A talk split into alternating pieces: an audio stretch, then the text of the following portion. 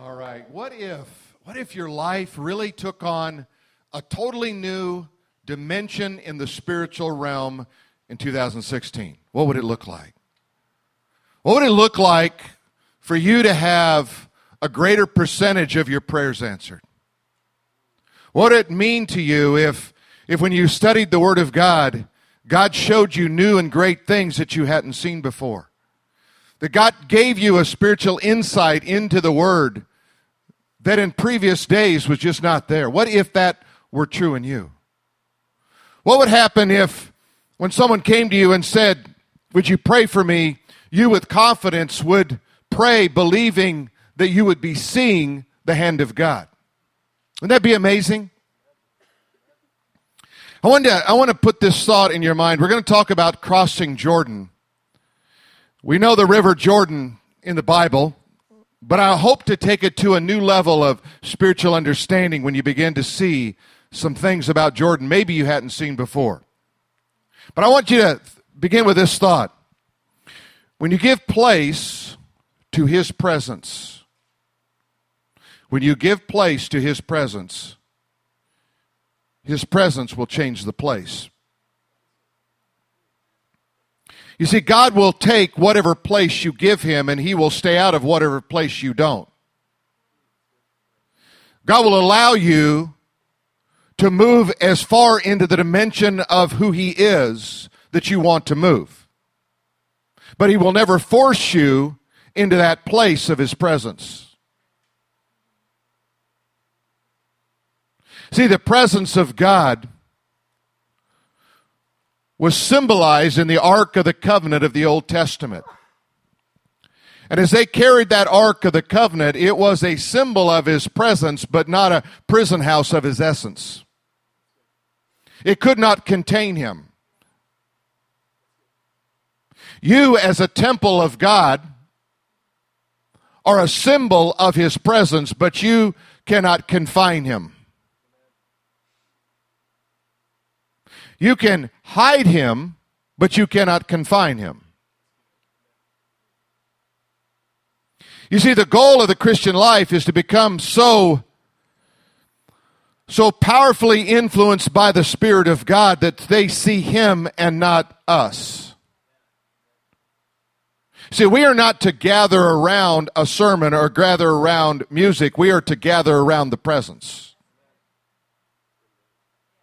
When Israel camped in the wilderness, the Ark of the Covenant was put in the center and the people gathered around the presence. Only one was allowed to go into the fullness of the presence, and that was the high priest. And on the Day of Atonement, he would go into that, into that presence of, of God, the Holy of Holies, and the Shekinah glory of God would fall. The presence of God would be manifest in that day. But good news to you, because as New Testament believers, the veil has been torn, and we all enter into the Holy of Holies, into the presence of God by our high priest, the Lord Jesus Christ. Amen and amen. When I was a kid, my parents would take me to a place called the Denver Drumstick. Not probably one of your hangouts. All they did was serve chicken. I don't remember if it was good or it was bad chicken. I remember my dad always complained because it wasn't close. We'd have to drive some distance to get to the Denver Drumstick. And I would always make a great case for the Denver Drumstick because they had one thing, not chicken, but they had one thing that I wanted, they had interactive placemats. Remember those? IHOP has them, other places have them. You can, you know, you've got a bunch of dots, you get to connect it, and when you're all done, you get an elephant, you get a giraffe, you get something out of the deal. And I loved it. And I would always, when they would say how many, I would always say to the, to the person that was uh, going to seat you, I'd say there's four. And my mom would look at me and I go, because I wanted two placemats. See, I love placemats. Do you realize that God wants you to love a placemat? He wants a place. And he loves it that if you want more than one place, Matt. Jesus said, I go to prepare a place for you. We're told in Psalm 23 that he prepares a place for us. at his table. Surely goodness and mercy will follow us all the days of our life. That he anoints our head with oil, that our cup overflows in the place of his presence. You see, that's what Psalm 23 is all about. It's about being in his presence. See, he, he leads me beside the still waters. Not the still waters are not significant. This is not a psalm for hunters and fishers.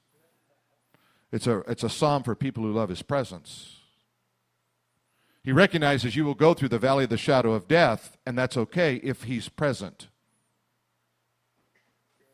Then he brings you to the table, and it's okay that you're surrounded by enemies because he is present. And you will dwell in the house of the Lord in his presence all the days of your life. I remember one time I went to the Denver Drumstick. It's a big part of my life. And we had just got started on the whole experience of dining when I dumped my Coke completely on my father's lap. Not intentionally, you understand. No one would do that to an Army colonel who was in military intelligence. You just don't do those things to those kind of people. They have ways of messing with your head, which explains a lot of what's wrong with me today. And he said, It's over. We're done. No placemat, no chicken. We're going home. Kind of made sense. But you know what I felt in that moment? I felt ashamed. More than I, I had the loss of, of the experience, I felt ashamed. Everyone was looking at me. See, there's a principle that we, we live with. It's a part of fallen society. It is we live with a certain measure of shame. It's something on the inside that, that people don't see most of the time. It's just something you feel. It's something you experience. It's, it's what you feel when you go into a crowd and you don't feel accepted. You feel a bit of shame. It's what you feel when you, you can't do something someone else can do. You feel a certain level of shame. When you see someone else who succeeds in greater ways than you, you feel a certain level of shame.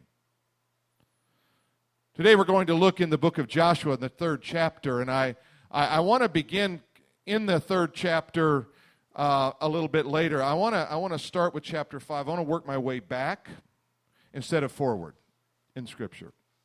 Here's what I want you to think about. Isn't it time that you leave shame behind? whatever it is, whatever level of shame, whatever you're experiencing, isn't it time to kind of put it behind you? I want to show you how God shows that in Joshua chapter 5. It begins in verse 9. It says this Then the Lord said to Joshua, This day I have rolled away the reproach of Egypt from you. And the literal word in the Hebrew is the word shame. You see, when Joshua crossed over the Jordan, he said, I've rolled shame away from you.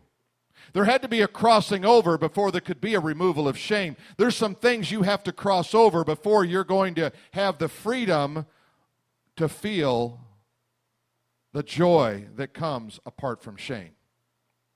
The word reproach is an interesting word. It's a, it's a Hebrew word, herpa. It literally means shame.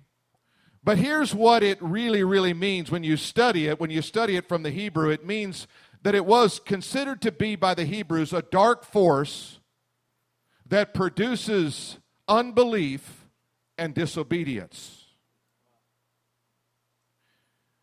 It is the spirit of shame that came upon those who, in that wilderness journey of 40 years, having seen the glory, having seen the miracles, and having seen the signs that God would perform, they would question God and they would have a greater love and connection with Egypt than they would with God. It doesn't seem possible that you could see the miracles, see the wonders, see the signs, and not love a God like that. But it's exactly what they did.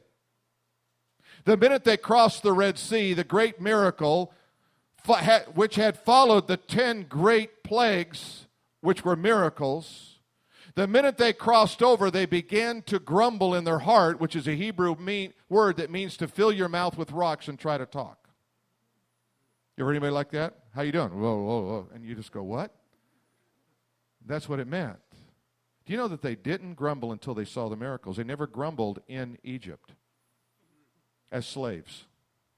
They were content to be slaves, but they were not somehow content to be the recipients of miracles. That's a pretty interesting thought. It's almost like when God increased the miracles, the grumbling increased. I don't have an explanation for it, I just have an observation from it. I believe the kingdom cannot be properly sought. You cannot really seek out the kingdom without miracles. When Jesus came, he validated the kingdom was upon them by miracles, changed lives, things that were unexplainable in their life and in their world. Because you see, the kingdom was an invitation into a realm that was superior to all the all of the realms. You could not compare the kingdom of God to the kingdom of earth. There was just no comparison whatsoever. They functioned differently. They had different goals, they had different everything. If anything in you wars against the knowledge of God, it will lead you to a spirit of shame. You see, when Adam and Eve were in the garden, there was something that was warring against the knowledge of God inside of them. They didn't know what it was. They would find out later what it was, but it was warring against them. It led them to then turn away from God. And you remember what the first response was they hid themselves because they were ashamed. The spirit of shame will follow you.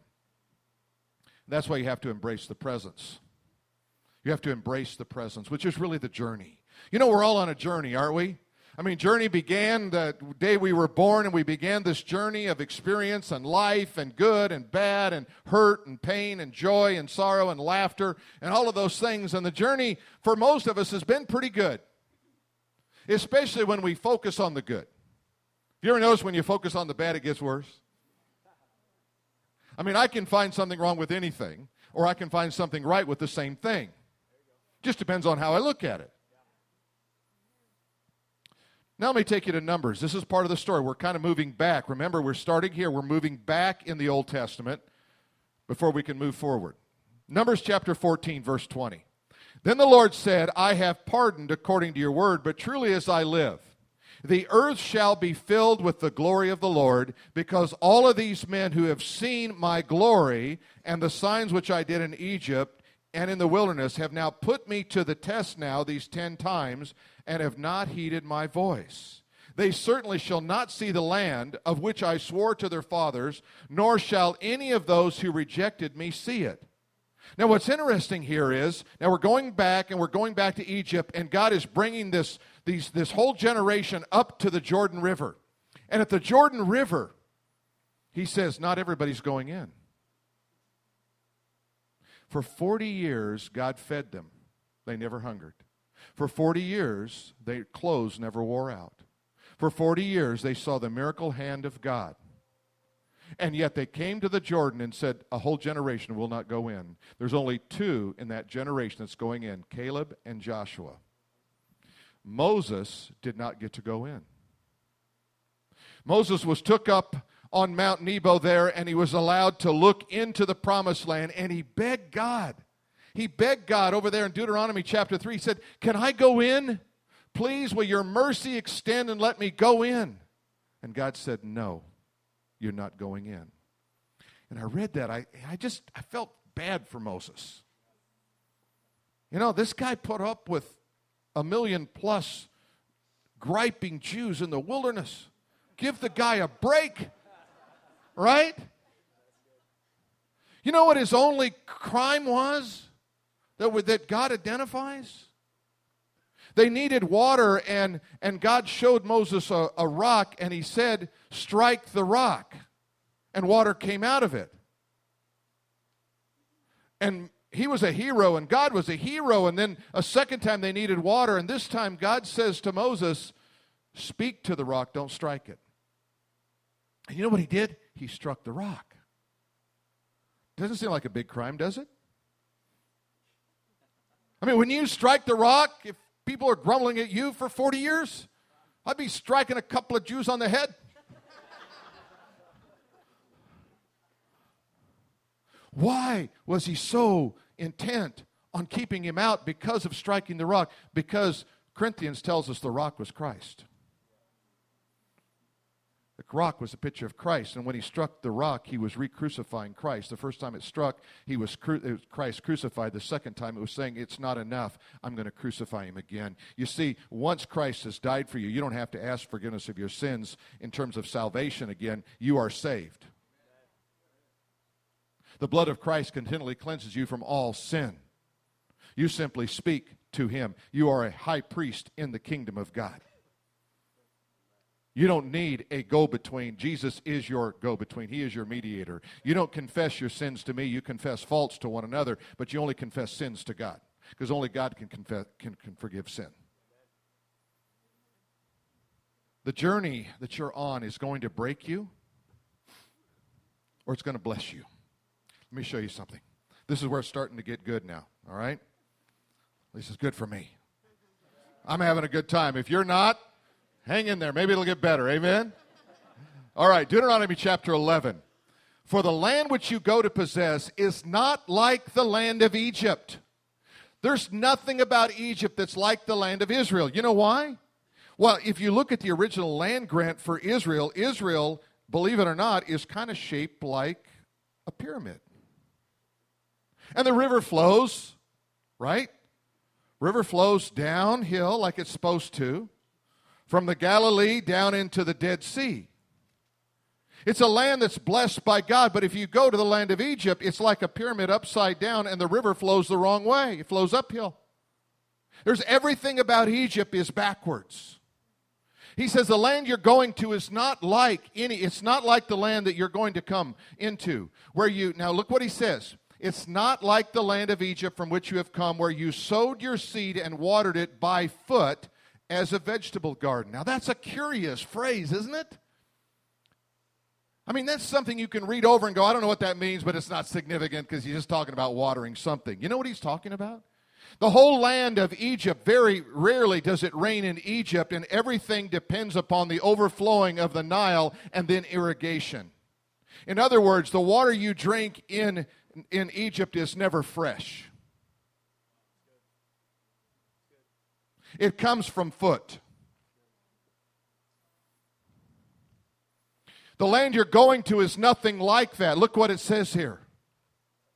But the land which you cross over to possess is a land of hills and valleys, which drinks water from the rain of heaven. It's fresh. Now, let me just I don't have the notes up here, but I just want to read a little further in, in Deuteronomy 11 because it's just so good. A land for which the Lord your God cares. Remember, it's not like that. God doesn't care about Egypt the way he cares about Israel. Not saying he doesn't care about Egyptians or Egypt. He just saying, no, it's different. The caring is different. The eyes of the Lord, our God, are always on it. God's eyes are always on Israel. Always on Israel. Always on Israel. That's why we bless Israel. You say, well, do you agree with all their politics? It's not about politics, it's about God's hand on it, it's about God's blessing. Are there bad people in Israel? Yes. Are there bad people in America? Yes. Are there bad people in this church? Absolutely. are there bad people in your house? Sure. Bad people are everywhere. Getting saved doesn't mean you stop being a bad person, just means you're forgiven. We're still human, amen? I mean, look around. You see any, any saints sitting on your, on your row? Except you? All right, now look what it says here. It says, The eyes of the Lord are always on it from the beginning of the year to the very end of the year.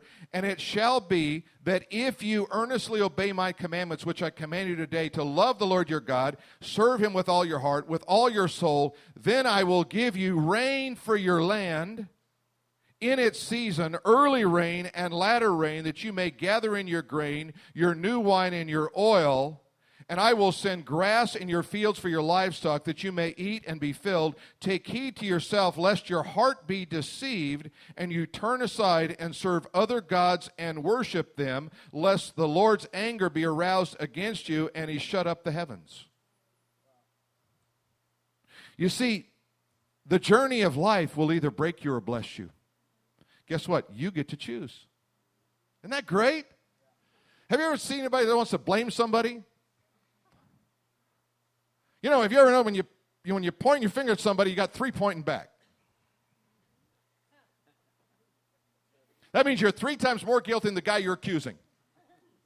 That's the whole principle of Jesus when he said, if you're so focused on the guy that's got the little bitty, the little bitty splinter in his eye, you better look at yourself because you might have a log in yours. That's the principle.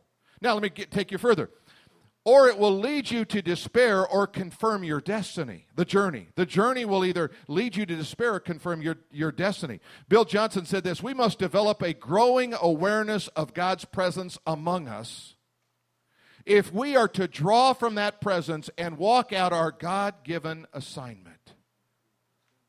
All right, now, you ready to keep going? Now we're going to go a little bit further into this study. You just have to listen to the whole thing because when we get done, you're going to see it. If you don't see it, you come back to the second service and maybe I'll do it better. Amen? Okay. When they crossed the Jordan, something happened. Something related to the Holy Spirit. Now, this is really interesting. Remember, he would not let some go in. They turned away from the miracles, they turned away from the signs, they grumbled against God, they weren't happy about anything. He would not let them go in. The promised land is not a picture of heaven, the promised land is a picture of the spirit filled life. Spirit filled, spirit led, it's a spirit filled life. They had to cross over Jordan in order to get into that promised land, into that spirit filled life. He kept some out of the spirit filled life because of their attitude. They wanted to go back to Egypt. Now, watch this. We have to be filled with the Holy Spirit. That's power. Now, watch Numbers chapter 14, verse 24. But my servant Caleb, but my servant Caleb, because he has a different spirit in him. What a curious phrase because he has a different spirit in him and has followed me fully i will bring into the land where he went and his descendants shall inherit it what did what did he have what did caleb and joshua have a different spirit and it uses the phrase literally an another an another spirit it reminded me of john chapter 14 where jesus said and i will pray to the father and he will give you another helper that he may abide with you forever the spirit of truth whom the world cannot receive because it neither sees him or knows him, but you know him, for he dwells with you and he will be in you. Jesus said there's another spirit coming. It's the Holy Spirit. He's going to be he's with you now, but he's going to be in you. He said to Caleb, he's got another spirit in him. Joshua chapter 3 and verse 13. We're moving backwards, okay? We're still moving back. Jo- Joshua uh, 3 verse 13. It says, "And it shall come to pass as soon as the soles of the feet of the priests that bear the ark of the Lord, the Lord of all the earth shall rest in the waters of the Jordan." Do you know what the word Jordan means? It means literally in the Hebrew descender. Something's descending. It's getting ready to get good. Don't fall asleep yet. All right? The minute they put their feet in the water, the waters drew back so they could cross over. And the Jordan shall be cut off from the waters that come down from above, and they shall stand up on a heap. Now, watch what happens. They cross over. It's a miracle, right? The waters cross over. They get on the other side. And you know what Joshua does? The first thing God tells Joshua to do is get 12 smooth stones out of the river and put them in the land of Canaan as a memorial. Now, they were smooth because the water was rushing by them. And we know that, that, that David picked out five smooth stones. Remember that to kill the giant? Why did he get smooth stones and not rough stones? You say, well, he knew something about aerodynamics. Maybe. But maybe there's more to that story than, than we know. Maybe David was pulling on this story. So they got five smooth, uh, 12 smooth stones. They put them there in Canaan. And then Joshua does something that most people miss in the next couple of verses. He tells then his men to go get 12 rough stones and put them back in the river. It's a curious thing, isn't it? Why would you put 12 rough stones back in? God only said take 12 and put them on the air. Because you see, the stones that were smooth became smooth by the trials and the difficulties in the presence of God. And by taking the 12 rough stones and putting them back in the water, he was saying the descendants, or all the followers, all the residents of Canaan, are going to have to be converted. Everything rough in them is going to have to be removed. We can't go into this land without converting people. As Christians, we're called to be instruments of conversion, ambassadors of Christ. It is never our task to, collect 12 stones and, and create a monument for what we have become. It is always our responsibility to get 12 rough stones and put them back in the river of God. For from the throne of God comes all the presence of God. That's why when we see him, we will see the river of life that fro- flows from the throne of God. And on every side of that river, there are trees that yields their fruit in all their seasons. And it says that those trees are for the healing of the nations. I think there's going to be some healing that's going to still have to take place in heaven. Because why do you have healing trees in heaven if you don't need healing? The nations have to be healed somehow.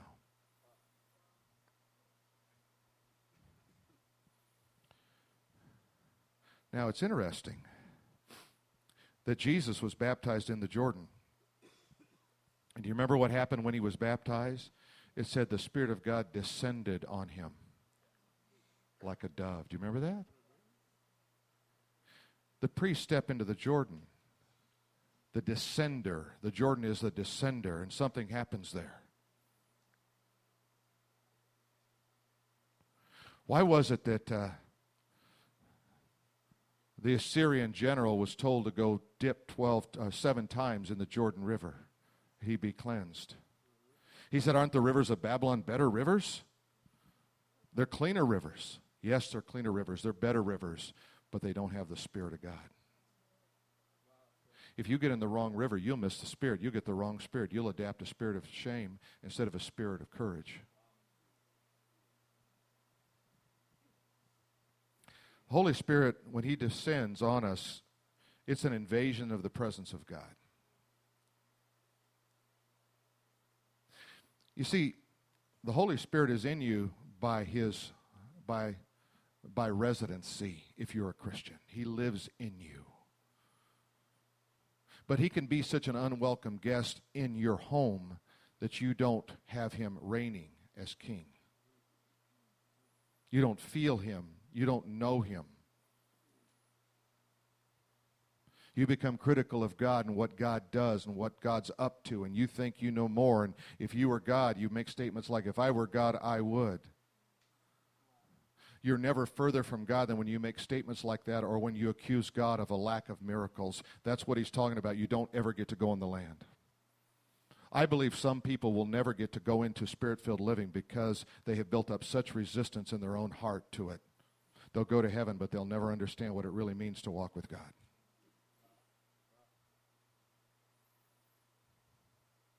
See, that's what it says. Don't, when you hear his heart, don't harden your heart in the day of disobedience, as did Israel. That's in the book of Hebrews. So it's New Testament. When the Holy Spirit descends, his presence is increased and he displaces the prince of darkness. See, what we want to, what we live for is that the presence increases so the darkness disperses and it diminishes. The only way you do that, you don't do that by, by voting for some political person and thinking they're going to fix it. There's not a human being on planet Earth that will fix it, that will make it better. They will only put salve on it and a band aid until the King of Kings, the Lord of Lords, Jesus Christ comes and sits on the throne of his father David, and he will rule over the nations with a rod of iron because they're not yet in submission to him, but they will be. Through a thousand years, he'll sort them out at the end, and he'll say, This is the true followers of Jesus. When the, pre- when the presence it comes in, healing occurs. You see, I don't have a gift of healing. I think I may have a gift of faith, but I don't have a gift of healing. But I, when people are healed in this place, it's not, it has nothing to do with me or you. It has everything to do with the presence. That's why we gather around the presence, not around the sermon, not around the, around the, the music. It's about the presence. We want to increase the presence so more people get healed. Amen? That's our motive. We just want people well. When the presence comes, people are delivered. You know, deliverance doesn't come all at once sometimes. Sometimes like a splinter.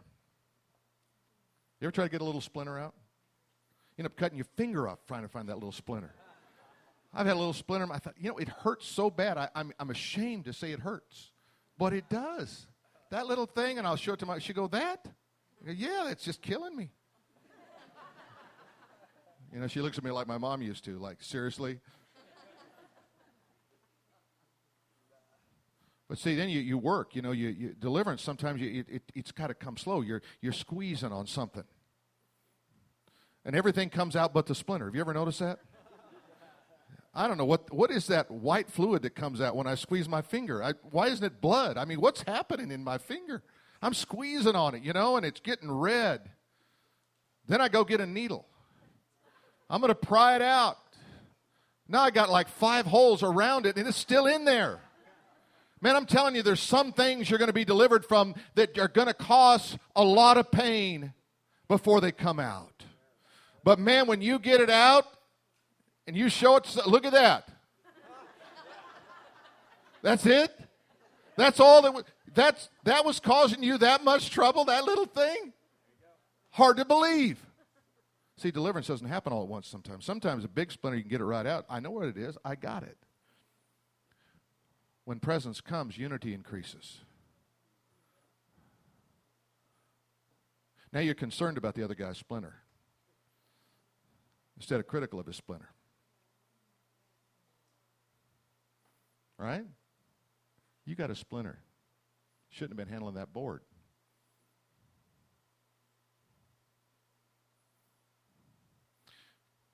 When you move through all these things, society is transformed. That's really what happens. You really transform society. I was saying about this idea of radical, being radical for you. What would radical look like for you? If you if you said, I'm going to be a radical Christian for four weeks, what would it look like for you? Here's what I was thinking, I, and I'm really kind of working on this sermon series to see if I can really, you know, get this thing launched. But wouldn't radical be that if every single person in this room, every time you went into a public place, you turned around and you looked at the person and said, For some reason, I feel like I need to pray for you. Would that not be radical? I'm not talking about one or two people that are really gutsy. I'm talking about every single one in here. And we just said for four weeks, we're going to be the most radical, crazy people we possibly can and see what happens. Wouldn't that be radical? A couple of guys going, I'm going to be on vacation on that series. that one not for me. I got other plans. What would radical look like? I was thinking, wouldn't radical be like we'd have one service instead of two, and we just it just keep rolling. So it's nine to twelve. You kind of it's kind of like a smorgasbord. You get hungry, you come over, and you, you know kind of show up and leave when you get. I mean, just wouldn't that be kind of radical? What would radical look like? Maybe a radical would look like every single person in this place would take serious the commands of God and say, "I'm going to do that for four weeks." I'll get a break. I can go back to my old lifestyle after the, on the fifth week, but I'm going to do it for four weeks. The only reason I say that is because I think if we really got into the radical flow of God, it would not be something we turn away from, but something we would be drawn into. I think deep down we all want to be radicals, don't we? I mean, the good kind of radicals. They were showing a, a film of a guy, uh, you know, the weather on the East Coast. I'm so thankful it's snowing. I mean, just may it just keep snowing and snowing and snowing. When we lived out there, everybody gave us such a hard time for moving to California. Oh, we love the seasons. Yeah, yeah, yeah. I hate the seasons. Let me tell you the seasons I love. I love summer and almost summer. That's what I love. Right now, I'm freezing to death. I got a shirt on, a sweater, and I'm dying. I'm just going, Are you kidding me? Right? Let it snow, let it snow. Praise God. When I lived in the deep south, they had that power grid go out up in the eastern uh, seaboard area there. They, all the, all the, the, the, the people in the south had these bumper stickers that said, Let the Yankees freeze in the dark.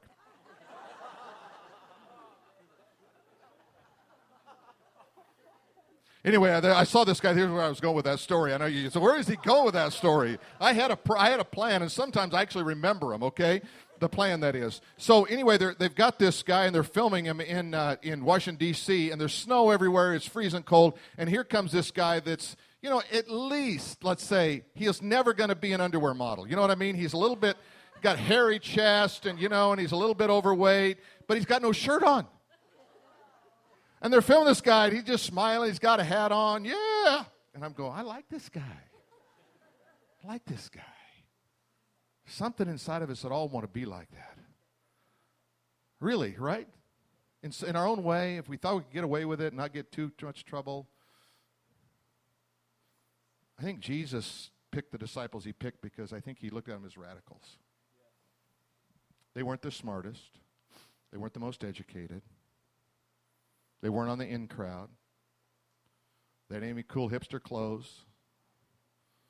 They were just radicals. He saw in them people that said, you know what? I get it. And I'm going to give it away. I get it, and I want to give it away. That's all. Let's stand together. God, we, uh, we really love to see a bunch of radicals in this place. People who say, I get it, and I want to give it away. Just want to push the envelope a little bit for the kingdom. God, when we get in your presence, it feels easier. We're empowered. Courage comes, shame goes away. Darkness is dispersed, life comes. God, I, I pray right now that, that every one of us would have the heart of courage not because we muster it up, but because of your presence. Would you right now, just, just where you stand or where you're set, would you just begin to just invite the presence of God into your life, into the space you're in? If you give him space, he'll fill it. You give him place, he'll fill it. Just right now, just would you just invite him in? Invite the presence. Something like this God, I, I don't even know how to pray this prayer, God, but I pray your presence right now would increase, that I would sense and I would feel, that I would experience an awareness of who you are, God. Just let me walk into it like I walk into a room. Let me feel it like I, like I feel a fog coming in that's, that's only good and only blesses.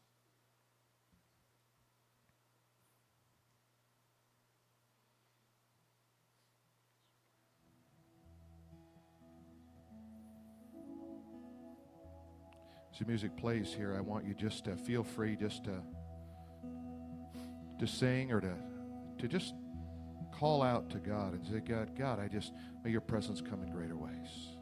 Fill this place, God. God, may I may I really see it. Maybe there's some areas that you just need freedom in. You need to you're like that you got that little splinter. You say it's just it's small but it's bothering me. You've done a lot of things to try to squeeze it out and pry it out of your life. But God just wants to deliver it. Let the process begin. Let the presence of God push stuff out of your life. Just push it out. Put shame behind you and take up joy, take up courage. Don't dismiss what God hasn't done. Just believe what God can do. Don't ever let it be said out of your mouth, well, I haven't seen that in my life, or I tried that and it didn't work. Just forget those words. Don't let them be a part of your vocabulary. Change your, change your thinking, change your speech. Maybe something like this God, because I haven't seen him in the past, doesn't mean I won't see him today. Because I failed in the past, I'll not fail in the future. Greater is he that is in me than he that is in the world.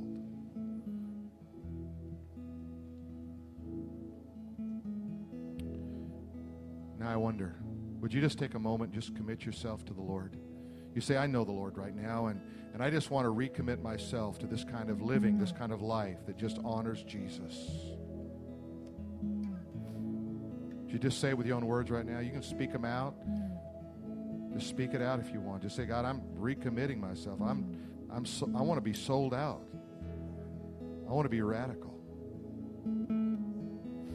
If you've never come into the kingdom through Jesus our Lord, you come by faith, by faith in believing in Him. Maybe a prayer like this would be appropriate for you. Lord Jesus, I believe you died on the cross. I believe you're buried. I believe you rose from the dead to give me eternal life. Save me now, Lord Jesus. Save me right now. Put me into the kingdom. Is that your prayer today? If it was, just slip your hand up. Just tell God, God, here's my hand. God, here's my hand. Amen. Just anyone else. God bless you. Anyone else. God bless you. Father, we've uh, we've hopefully learned a lot from you today. We've experienced you in some fresh ways. God, as we're in the middle of this, uh, uh, the very early days of this fast, God, we pray, we pray that you will move all of our hearts in these three areas as a church.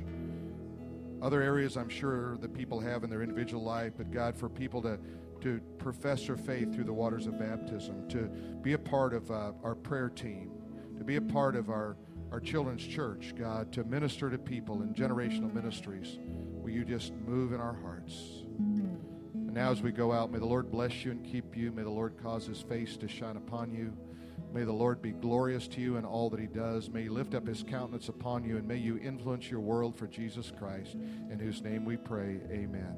Hey, God bless you guys. Have a great day in the Lord.